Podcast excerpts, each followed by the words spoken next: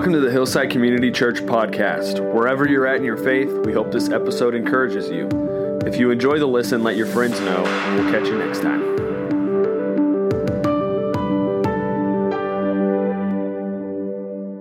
Well, good morning. My name is Mike. I'm the, uh, the student pastor here at Hillside. And uh, I have to tell you, it's, it's kind of amazing that I'm even up here right now for Advent. Uh, I, I had a somewhat um, traumatic experience with Advent back in my youth, and I have decided to share that with you. But I also, I've noticed something very different about when I share things personal with adults versus when I share them with youth, okay? It may be that you guys are listening better but you also remember stuff so much more than the youth do, okay? Because I share things about like my wife liking Hallmark movies and I hate them and everything. And you guys are like six months afterwards, like, you wanna fight? I like Hallmark movies too. I'm like, no, that's all right, man. I, that, you can like Hallmark all you want. Or people are still saying to me, you know, that whole, Mike, seen eight foot tall Disney buildings? Like, just stories that are shared. You guys use them against me in ways that I thought teenagers would do it, but you're the ones that do it. I'm like, all right, maybe I will have to fight over Hallmark movie. I don't know. Here's what happened. All right, I'm like eight or nine years old. I'm visiting a, uh, a cousin over, over Christmas time period. And while I'm there, uh, we get put in our little our, our, children's classroom for sunday school and they're lighting the advent candles and so since i'm the newbie i'm the visitor that is in town for this service they're like mike would you like to be the one that lights the advent candle well you can't decline that right like especially if you're the newbie and you said, nah, I'm good, they'd be like, you hate Christmas? What's going on? You know, just all this stuff. And so I want to step up and show everybody I love God, I love Christmas. I'm like, sure, I will light the Advent candle, okay? So I take it, strike the match, light the candle, go to blow out the mat or blow out the match, and I blow out the candle as well okay? Literally, Advent that year lasted three seconds. And I don't know, I don't know who wrote the rules of Advent, okay? Whoever it is said that after the candle is blown out, you cannot relight the candle. Because I'm sitting there like, well, can we relight it? Like, that was not supposed to go that way. And now I am the one that hates Christmas. And so when Pete and Daniel and Cody, we all got together and we said, we're going to do Advent this year. I'm like, one condition do not let me anywhere around those candles, okay? I don't want to relive any moments. Even now, looking down at them, I feel like if I get a little breathy when I'm speaking or cough, like I could knock one of those out. And again, Mike would hate Christmas, okay? So I, I, uh, I have some experience, I have some trauma that comes, but also at the same time, not having a lot of experience or really paying attention growing up to what was going on and why the Advent candles are getting lit uh, I've really enjoyed seeing these themes uh, of, of, you know, the hope that Christ brings, the joy, the peace, uh, the, the love that he brings. And we're all, Advent is just building up and it's looking to the coming of Christ. And as Pete talked about last week, there's no one better to look to Christ than John the Baptist and what he did and the role that he played because John was, was literally prophesied as being the voice in the wilderness.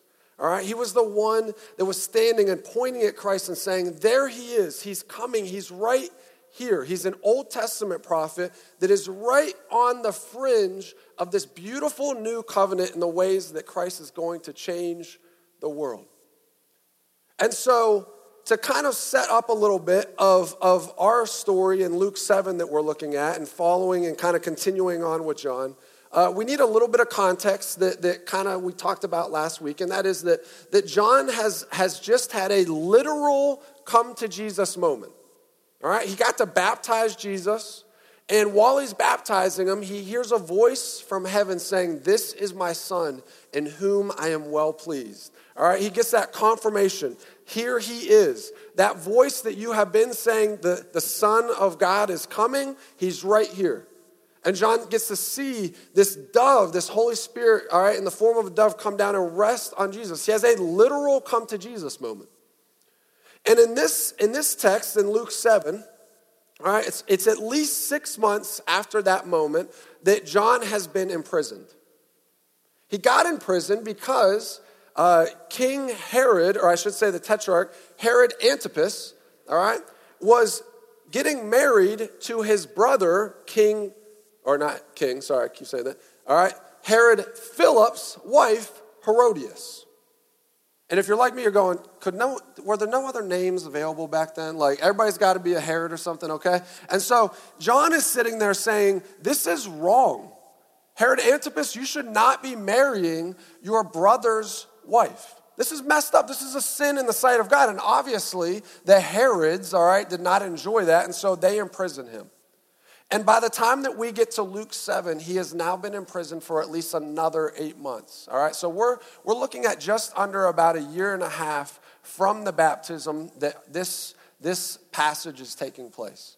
And as we look at it, we get to see a little bit of John's doubt, I just want us to, to factor in some things that are happening here in John's life because here is a man that was given the God given identity of being the voice in the wilderness. This was not some self made identity. This was not him just saying, Well, I'm good at this, and so therefore my identity is that, or I'm a tough guy, and so my identity is that. This is a God given identity, that he is the voice in the wilderness, preparing the way for the Lord. And as he prepares, he has a chance to speak, to ask the Jews to repent and to come back to God. And now he's been in prison now for eight to 10 months. So we have a man that was in the wilderness, that was, was out and was wild and free, and he's imprisoned, he's confined. We have a, a man who was the voice, the literal voice, and now he's been silenced. And so it contributes to kind of what's happening here because in Luke 7, verse 18, here's, here's what it says. It says that the disciples of John the Baptist told John about everything that Jesus was doing. So John called for two of his disciples and he sent them to the Lord to ask him, Are you the Messiah that we've been waiting for? Or should we keep looking for someone else? It's hard to imagine that John, after having a literal moment with Jesus, like this come to Jesus moment, is now saying, Are we sure? Like, I'm hearing things about you, but are we sure that you are really the Messiah? John was in the water. John's in the water whenever he hears God's voice confirming it and sees the, the Holy Spirit descending like a dove on Jesus. And now, in this moment, when his identity has been taken, when it's been stripped of him, he's going, Are you really it? Are you really it? And I, I, I just kind of made this note that aligns so well with me and I think with all of us is isn't it always the times when we have a loss of trust in our own identity that we, we it forces us to go search for Christ's identity? In those moments when we're doubting, and the other interesting thing that we have to understand is the difference between doubt and unbelief. Because doubt is just not understanding what God is doing or why He's doing it in our lives or in the lives of people around us. Whereas unbelief is this refusal to believe in God's word and a refusal to then act as God is asking you to act. And we can definitely see that John had all of these beautiful vision. He had this prophecy. He knew who Christ was in one moment, but when the circumstances really got bad, John now is a little bit kind of, I guess, he's just, he's confused, he's disillusioned. And it reminds me of a book that I just finished reading. It was called The Gentle Giant of Dynamite Hill. All right, it was like a $3 Mardel purchase. And I'm, I'm looking at it and I'm like, man, I love hearing about people's stories. And this, this book was about a man by the name of Arthur Shores. And Arthur Shores, during the 1950s and 1960s, was the only licensed lawyer African American lawyer in the state of Alabama. The only one. Through all of, through all of the racial tension, through all of the, the persecution, he's the only one. And his daughters are telling stories about their dad. And in it, this man has such incredible vision. He had, he had so much conviction about making sure that there was racial equality for everyone in the state of Alabama and in, the, in this country. He wanted to make sure that everybody was getting paid the same wages. He wanted to make sure that job opportunities were all the same. He, he wanted to make sure that education and, and what, was, what was given to his kids, all right, was the same as anywhere else. he had all of this conviction, but the reason the book is called The Gentle Giant of Dynamite Hill is because people didn't like that. And so the KKK would go to his house, they would plant bombs at his house, all right, and either attempt to bomb his house or actually succeed at times and bomb his house, all right, and, and it killed his dog on one, one instance, blew his wife out of bed in another where she got a concussion. And you hear from his daughters, and you hear from, from the wife and how she was thinking, and, and they were all saying, Arthur, it's not worth it. It's not worth it, Arthur. Like, don't let this be our fight. All right? Let somebody else deal with this. We, we don't want this to be our fight. They kind of were like John in that moment of being like, okay, I was so convicted about what I was supposed to be doing and what truth is and, and my, you know, job in all of this. And at the time of coming up against harsh circumstances, went, you know, I'm not really sure I really want to do this anymore.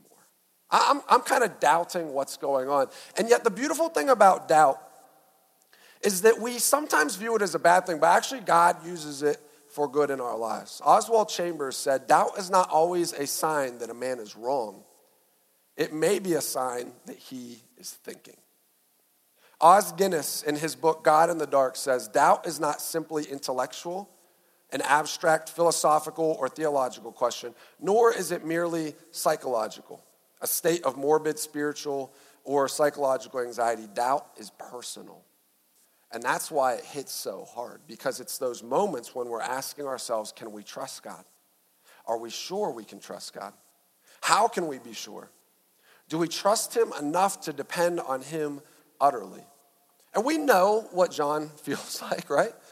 We know that struggle. John, the, the beautiful thing about John is that he does connect to the Old Testament, but he also connects with us. Like even other Old Testament figures, all right, Moses, the, the great leader Moses, at times after seeing God, all right, bring the plagues on Egypt, part the Red Sea, going to Mount Sinai and receiving the Ten Commandments, at times he's like, God, I'm done with this.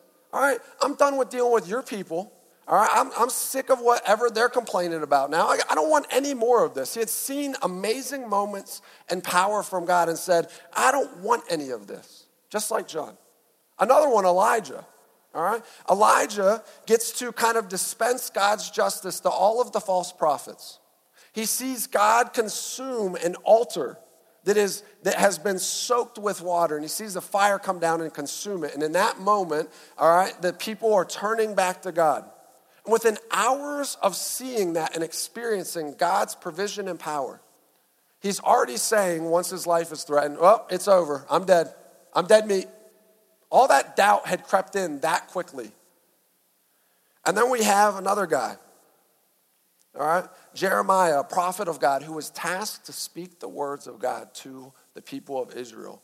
And at times, he just says, God, because of what I'm saying, I just get mocked all the time. And I'm sick of it.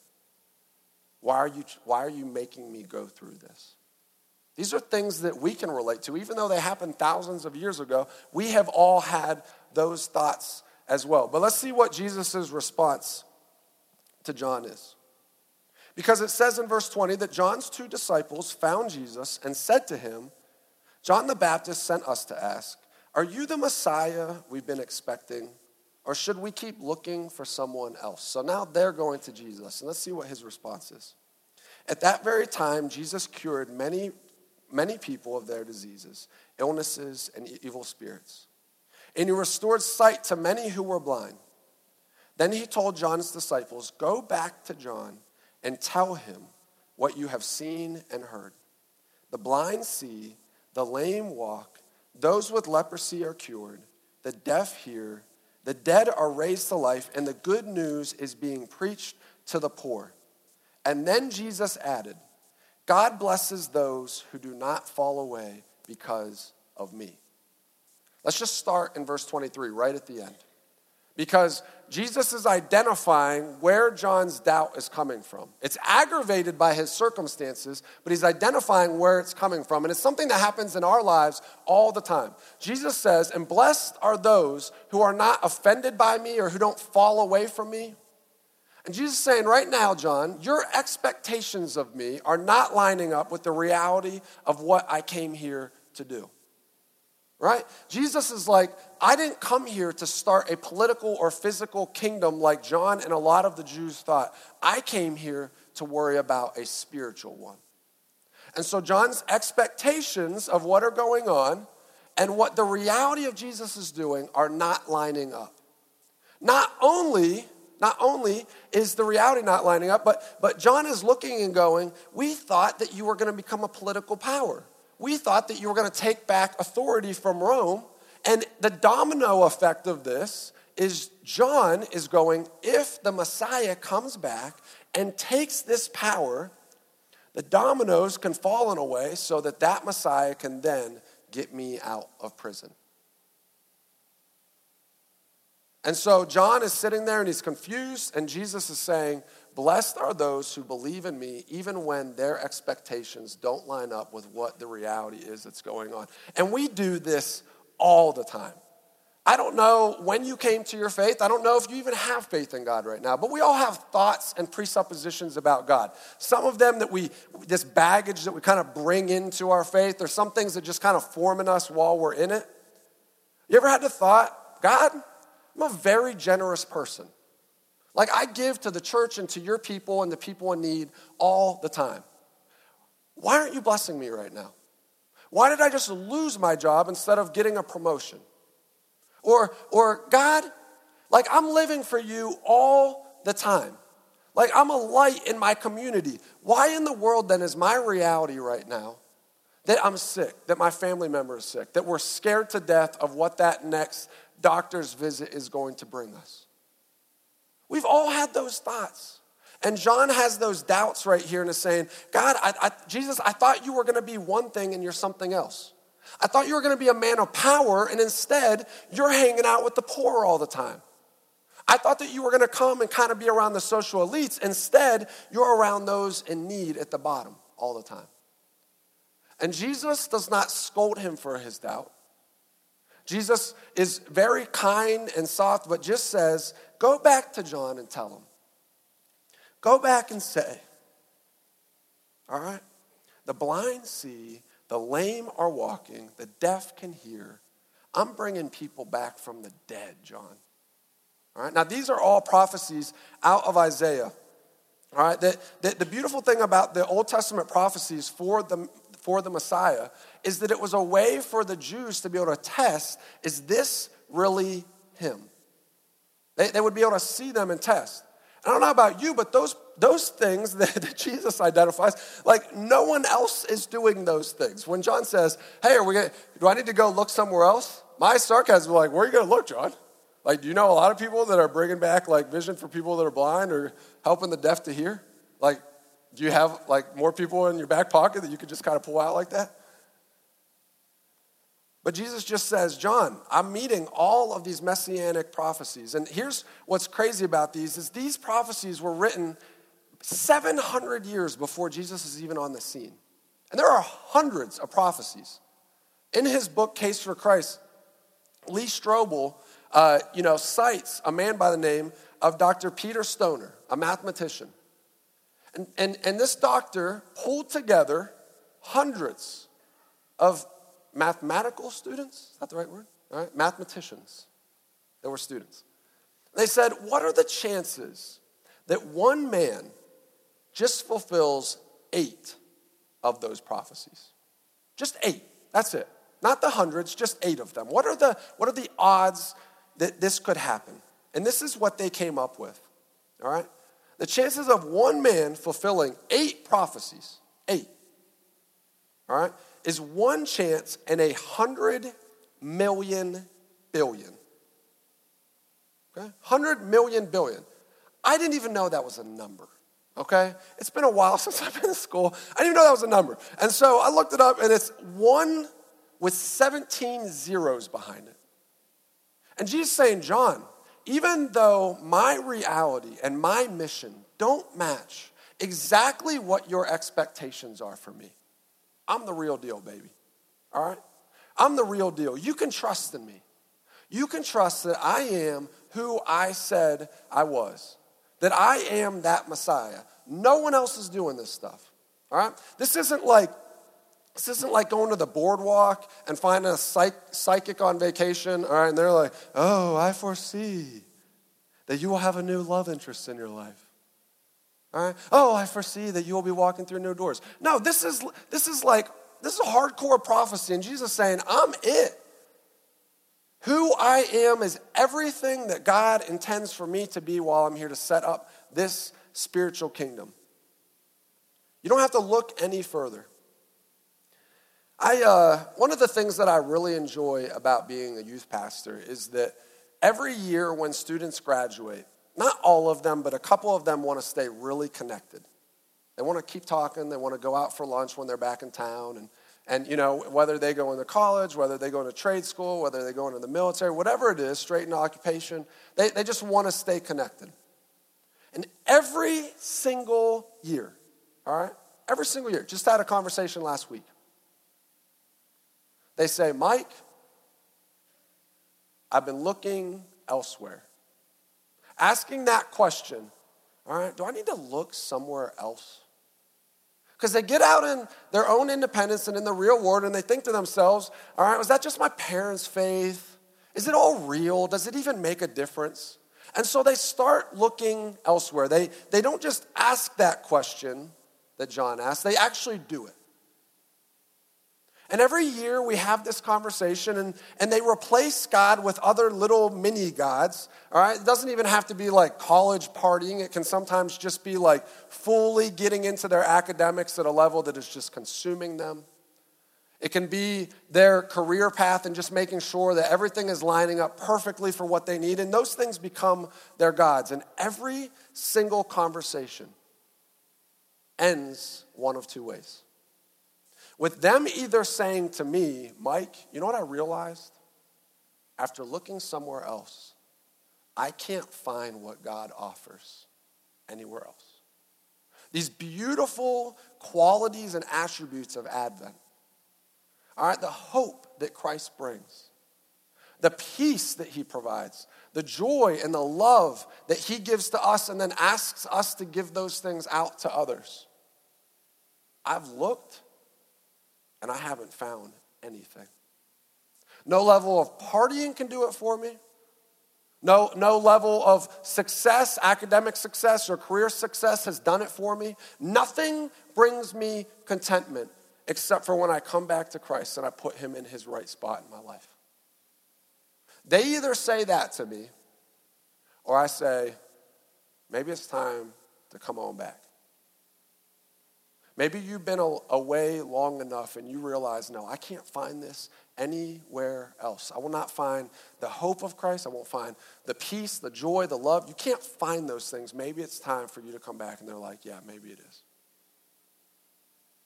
I just wonder how many of us in here have asked that question recently or have asked that question over the course of our lives where should I look? It's got to be somewhere else out of Christ. And I just would like you to consider that maybe it's not out of Christ, maybe it's in Christ where you find that. Here's what's interesting about John is that Jesus goes on to say to the crowd in verse 28 I tell you, of all who have ever lived, None is greater than John. Pete mentioned these, this last week. John was right there pointing to the Christ, the Messiah that would take care of the sin of the world. But then after saying that, he says something that's kind of perplexing. He says, Yet even the least person in the kingdom of God is greater than he is. Even the least. So, how is John the greatest man, and yet even the least in the kingdom of God is greater than he is. Jesus is saying, John, John is a part of a different time period. John's a part of the Old Testament. John is a part of a time before I came to set up a new covenant. And so, John being this close to the Messiah makes him a great man. And yet, for those that live in the new covenant, for those who are under Christ's blood, for those who have been bought with his price, there's so much more available to you. There's so much there that, that is just right there because what, what Jesus is saying and what he's looking ahead to and what John didn't know at the time is that Jesus is saying, All right, when I leave, there's going to be this spirit that comes and it's going to live inside of those who follow me. And all of these things, these beautiful parts of Advent, all of that contentment, all of that joy, all that peace, all of that hope, all of that love, and so much more are going to be available to those who follow me. So even the least will be greater because of what they have available to them. And I just wonder, I just wonder as we sit here, have you ever had that? I uh, talk about expectations and them not being met. You know, just you know how kind of weird it is when our expectations aren't met. Even like Cody, Cody had mentioned about when I was talking to him about it, when you're expecting like sweet tea and you get Dr. Pepper and it just kind of like takes you a second. I was not expecting the carbonation there, you know? And when expectations aren't met with, you know, with what reality actually is, it just kind of takes us a moment. I, I kind of had that moment as well. And before I tell you about my moment a couple weeks ago, I, want you to see something, okay? Because you ever, you ever seen someone's face, but you don't get to hear their voice for a while? And so you kind of make up in your head what their voice will sound like the first time you hear it, right? And when it doesn't happen, it's kind of offsetting a little bit. It kind of takes you a second to adjust. Well, there's a guy that plays for the Kansas City Chiefs, all right? Sports fans have this happen to them a lot because we get to watch somebody, we get to see them inside of a helmet, we get to see them on the court or on a baseball field, but we don't get to necessarily hear a bunch of sound bites from them. And so we deal with this a lot. And so this guy, Patrick Mahomes, great looking dude, all right? He is in his second year in the NFL as a quarterback. And in his second year, his first year ever starting, all right, this guy is making highlight, you know, play reels all the time. Like pretty much every NFL team, any fan of any team in here wants this guy as like their 24 year old quarterback to set up their franchise for the rest of, you know, uh, for like the next decade. And I'm looking at this guy and I'm like, all right, this is the man, dude. He's like 24 years old. All right, this guy played baseball too, so he can move and throw to his left. He can move and throw to his right. He can be backpedaling and throw the ball like the length of the field. It's just crazy what he's doing. But then listen to what he sounds like. About the Chargers defense so far. Yeah, I mean they have a ton of talent everywhere. Uh, that they've had it for the last couple of years, and they seem like they just keep adding uh, good players. Uh, so for for us, we're going to try to attack uh, and use our strengths and our weapons that we have, and uh, hopefully we can put up some points and get a win. Even the pass rushers in the. All right. A little bit like Kermit the Frog hasn't gone through puberty, right? And it just takes a second. And this is what we do with God all the time is God, um, the things that I'm expecting. I, I thought that when I gave my life to you that things were going to get easier. I thought all of the problems were going to go way quicker. God's like, that's not what I ever promised you. I promised to be there with you. I promised that I would be that Messiah that takes care of your sin, that Messiah that provides hope and joy and peace and love, even in the midst of those things. That's what I promised A few weeks ago, I, uh, I just kind of had some expectations of God that, you know, God, things aren't happening on my timeline. I, I don't know that I should really even be trusting you to get this accomplished anymore. And so I just spent a couple days with a, a very sad heart attitude towards God, like, I'm good. You ever done that? I'm good, God. You know, if you're not going to figure things out, I'll figure things out. And it just, you know, I, I, just noticed it and I just noticed where my heart was and where the placement of, of me and how I was relating to people and just all of that. And I woke up on the third morning, and before my head left the pillow, I just went, This is miserable. This is miserable, Mike. This is, what are you doing? Why would you ever choose to live trying to muster your own hope, your own peace, your own joy, your own love, just trying to find it in myself when God is sitting there saying, You guys are greater than John because I'm going to give it all to you. I'm going to hand it to you. That spirit inside of you, even when you feel like hope is, is not to be found, I'll give you hope. When you find peace in no one and nothing, I will give you peace. All right? When you should not have joy in these circumstances, I'll give you that joy. And when love is the furthest thing from you, I will be your love and will give you the strength to love others if you live and trust in me. Can I just ask you guys to, to bow your heads and just kind of have a reflective manner as you do? I just, I just wonder, I just wonder if you're honest with yourself and you hear this story and, and you hear about doubt and what's going on and you just kind of evaluate what's going on inside right now. Wonder how many of you are asking the question right now God, should I go look somewhere else? The expectations that I have and the timeline that I have is not getting met. Should I go look somewhere else? Or maybe you asked that question five years ago and you have no idea what you are still even doing in church, but you're here. And you've been trying to muster up all these beautiful qualities of Advent for years. And you realize there's nothing anywhere else.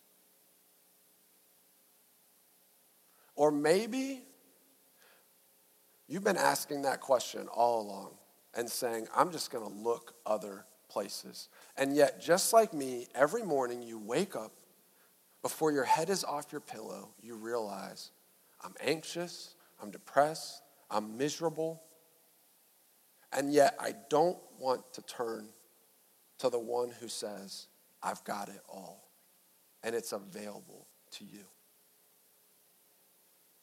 Can I just ask you to consider, no matter where you are on that journey, to pray right now, God, even through this doubt, even through this time, as horrible as it is and as much as I hate it, even though I wish things were going differently,